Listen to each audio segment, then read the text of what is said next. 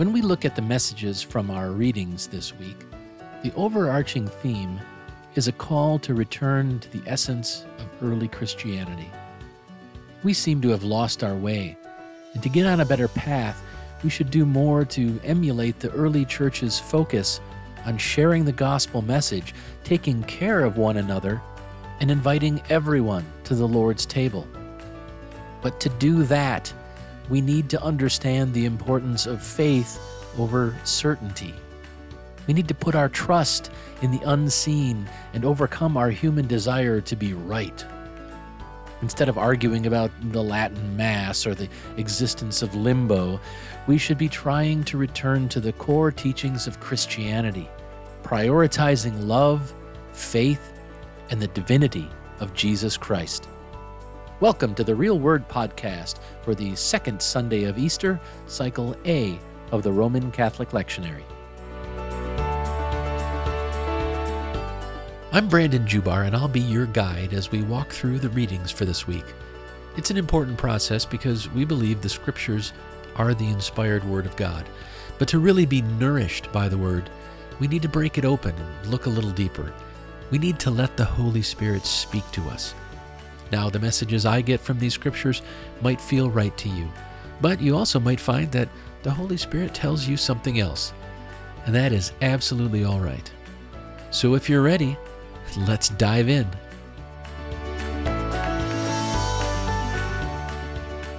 As I said, tonight we'll be looking at the readings for the second Sunday of Easter, Cycle A. Our first reading is from the Acts of the Apostles. It's chapter 2, verses 42 through 47. Our second reading is from 1 Peter, chapter 1, verses 3 through 9. And our gospel reading is from John, it's chapter 20, verses 19 through 31. Uh, just a couple things to note. First, we only have readings from the New Testament, also known as the Christian scripture. The reason we do this is because during the rest of the year, we're looking to the resurrection. So even during Advent, when we're anticipating the coming of the Messiah, that leads to the resurrection. However, during the Easter season, we're looking forward. We're looking from the event of the resurrection and considering how it continues even today. So tonight we'll see that the people took care of each other. Peter waxed eloquent and Thomas said, I doubt it.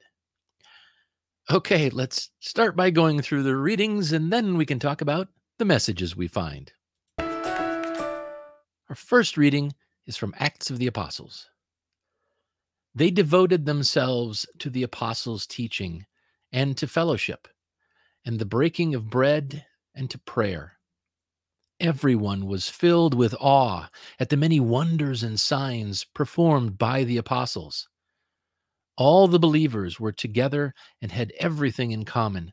They sold property and possessions to give anyone who had need. Every day they continued to meet together in the temple courts. They broke bread in their homes and ate together with glad and sincere hearts, praising God and enjoying the favor of all the people. And the Lord added to their number daily those who were being saved.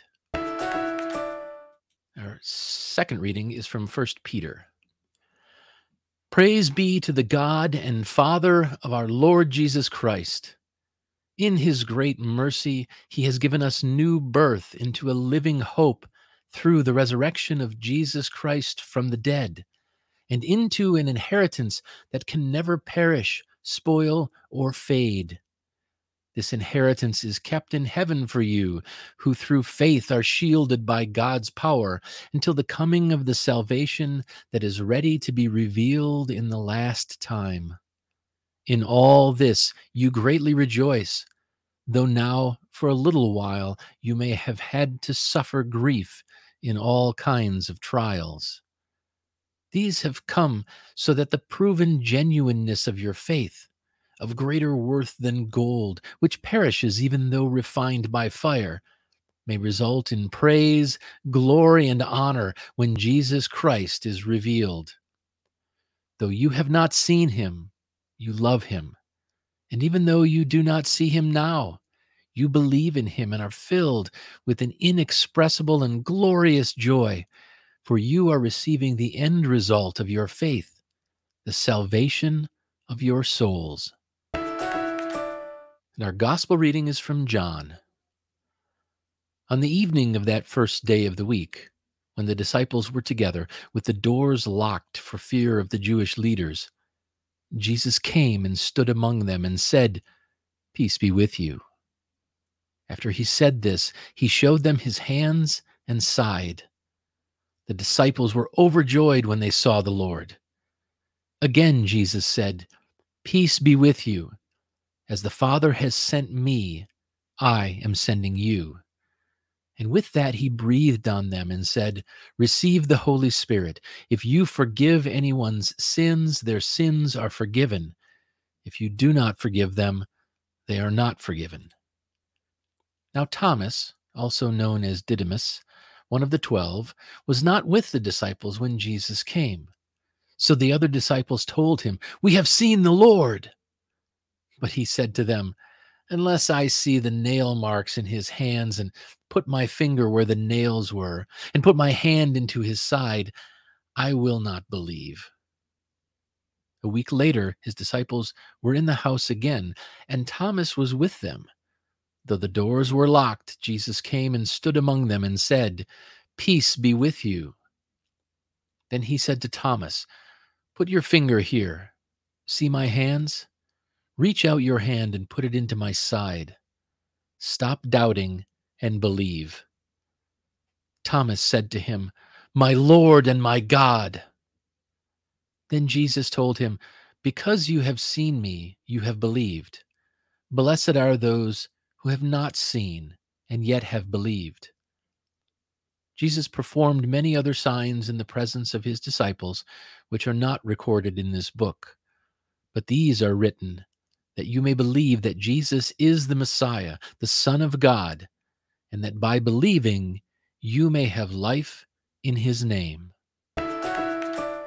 All right, so let's take a first glance at these readings and ask ourselves well, what does it mean? What messages and meanings can we find if we dig around just a little bit? So, our first reading was from the book of the Acts of the Apostles. And when we look at this reading, uh, it's important to understand that this doesn't explain everything about the lives of these early Christians.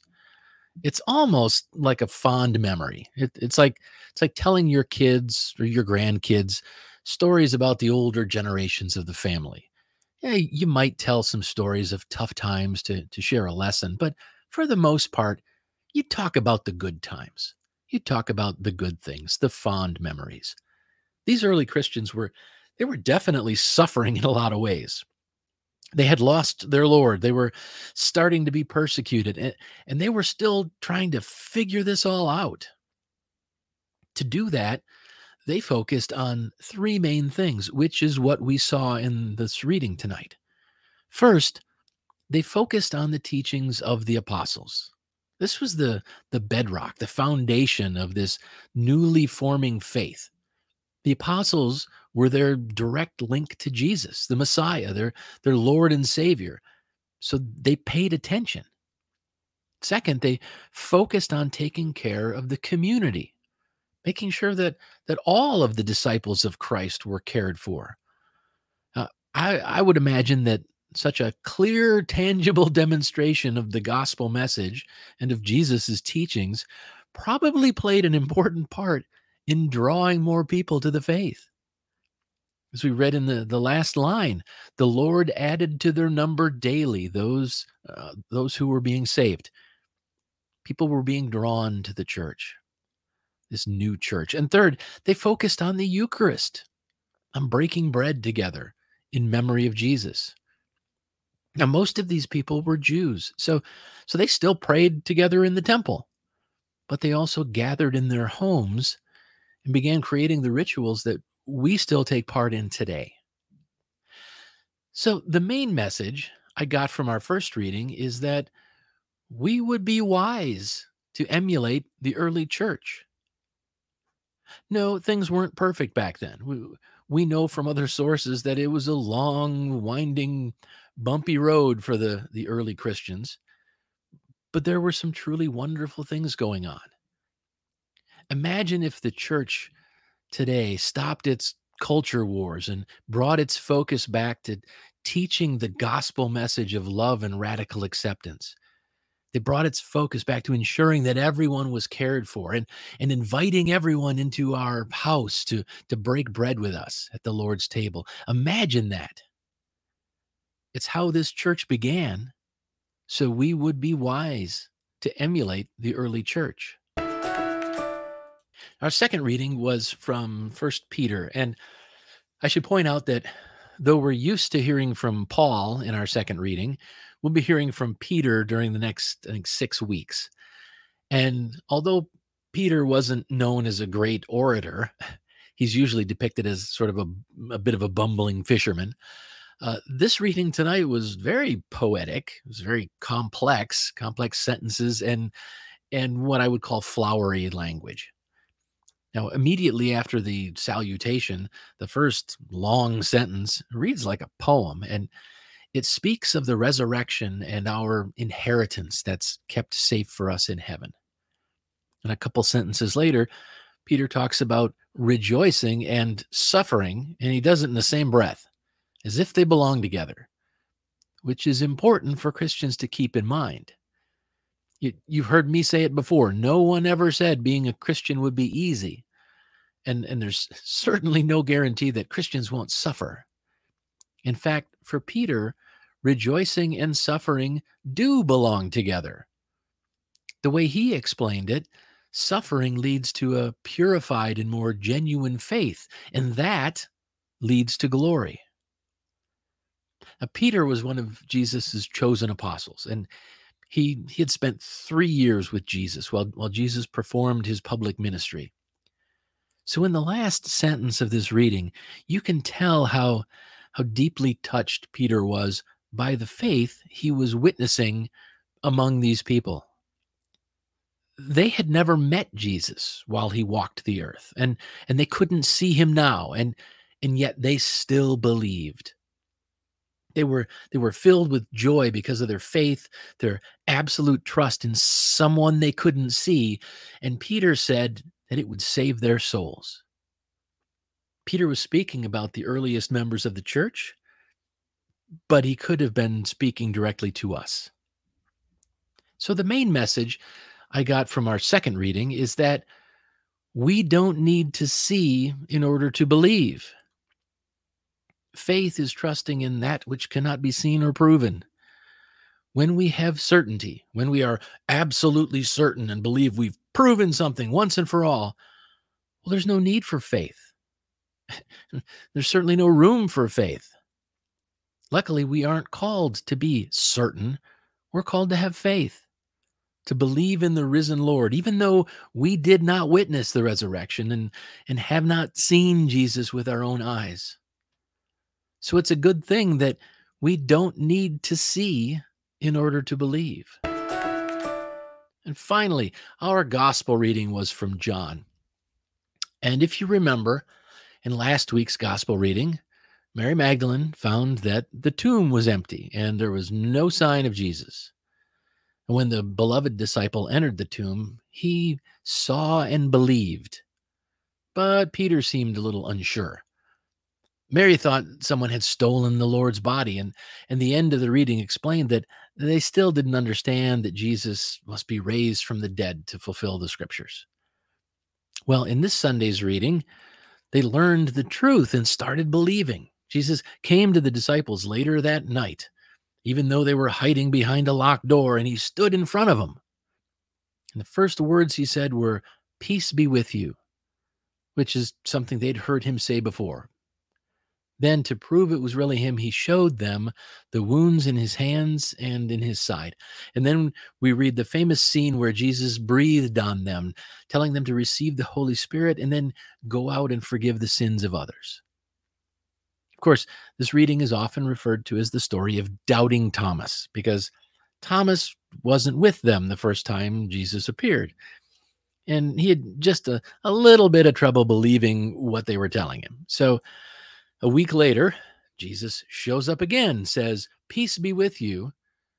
And Thomas is there with him this time. So he shows, immediately shows Thomas his wounds.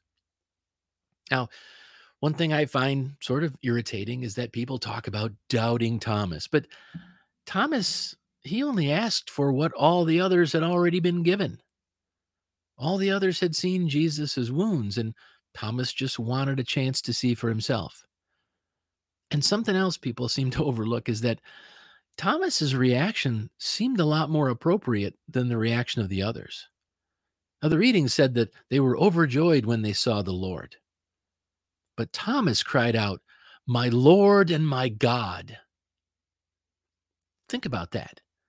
Je- Jesus is called all sorts of things. He, he has all kinds of names and titles in the New Testament Jesus of Nazareth, Rabbi, Teacher, High Priest, Advocate, the Good Shepherd, Christ, Lord, Son of David, Son of Man, Son of God, the Lamb of God. Uh, there's probably more, but even though the Roman Catholic doctrine confesses that Jesus is God, that Jesus is the second person in the Trinity, he is very rarely called God in the New Testament. But in our reading today, that's exactly what Thomas calls him my Lord and my God. We sort of zip right past that. But Thomas responded in a way that the others didn't. They all saw Jesus, they were all able to examine his wounds. But Thomas is the one who recognized Jesus as God. And of course, when Jesus says, Because you have seen me, you have believed, blessed are those who have not seen and yet have believed, he was he was speaking to Thomas, but he was probably saying that for the benefit of all of them, because as we saw last week, it didn't seem like they were 100% sure that Jesus had risen from the dead. For today, it's a great message too, because he's describing us. We have not seen, and yet we believe. It's not always easy, and, and most of us have times of doubt, but we still believe. So, the main message I got from our gospel reading is that Jesus is God. Words do matter, especially when they're repeated over and over again. When we spend so much time referring to Jesus by all of these other names, we can start thinking of him as something different, something apart from God. And even though we say it in the creed every week, we need to keep reminding ourselves that Jesus is God. All right, let's sum up what we've talked about so far. In our first reading from Acts of the Apostles, the main message I came away with was we would be wise to emulate the early church. In our second reading from First Peter, the main message I got was we don't need to see in order to believe. And finally, the main message I got from our gospel reading was Jesus is God. When we look at these three messages together, the overarching theme is a call to return to the essence of early Christianity, emphasizing love, acceptance, and care of others. We seem to have lost our way, getting bogged down in endless culture wars. To get on a better path, we should do more to emulate the early church's focus on sharing the gospel message, taking care of one another, and inviting everyone to the Lord's table. To make that a reality, we need to understand the importance of faith over certainty. We need to put our trust in the unseen and overcome our, our human desire to be right all the time. We need to believe in Jesus despite not witnessing the resurrection firsthand. And we need to understand the significance of recognizing Jesus as God, avoiding any separation between Jesus and divinity. Instead of arguing about the Latin Mass or the existence of limbo, we should be trying to return to the core teachings of Christianity, prioritizing love, faith, and the divinity of Jesus Christ. So let's step back and take a second glance at these readings overall and ask ourselves if our path has become clear. To do this, I'd like to answer two questions So what and now what? Okay, so what? Why should we care about any of this? Well, we should care about this, at least in part, because the social teaching of the Catholic Church is that we have a responsibility to take care of each other, especially those who are marginalized or most vulnerable. Instead of urging our politicians to pass more laws that result in othering those who already feel ostracized, we should be reaching out to them and, and welcoming them to the Lord's table. In our reading from Acts of the Apostles, we saw it clearly. They ensured that everyone had what they needed. And unlike the exodus of young people leaving the church today, their actions helped increase their numbers every single day. Even the gospel showed the apostles staying together for protection and support after their Lord had been brutally killed. How can we hear these readings, claim this is the inspired word of God, and then go back to driving wedges between ourselves and those who are most in need of the gospel message and the love of Jesus? How can we hear these readings and go back to blaming and shaming people who are the least of us? And the last question I try to answer is now what? What are we supposed to do? Where do we go from here? Well, we are challenged to believe in Jesus, even though we can't put our fingers in the nail marks on his hands or put our hands into the wound on his side. But we absolutely have the ability to see and get to know those who need Jesus' healing touch the most.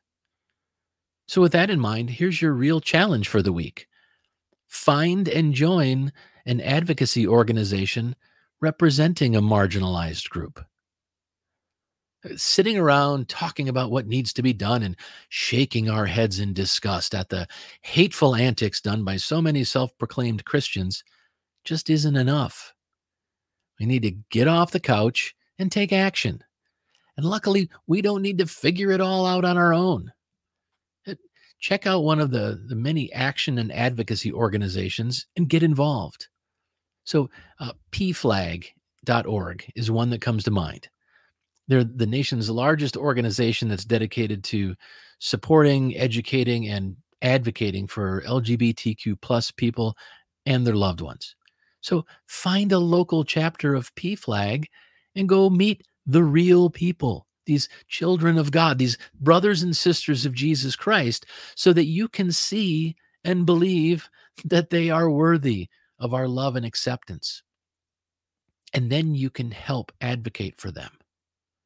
So get out there, find and join an advocacy organization representing a marginalized group.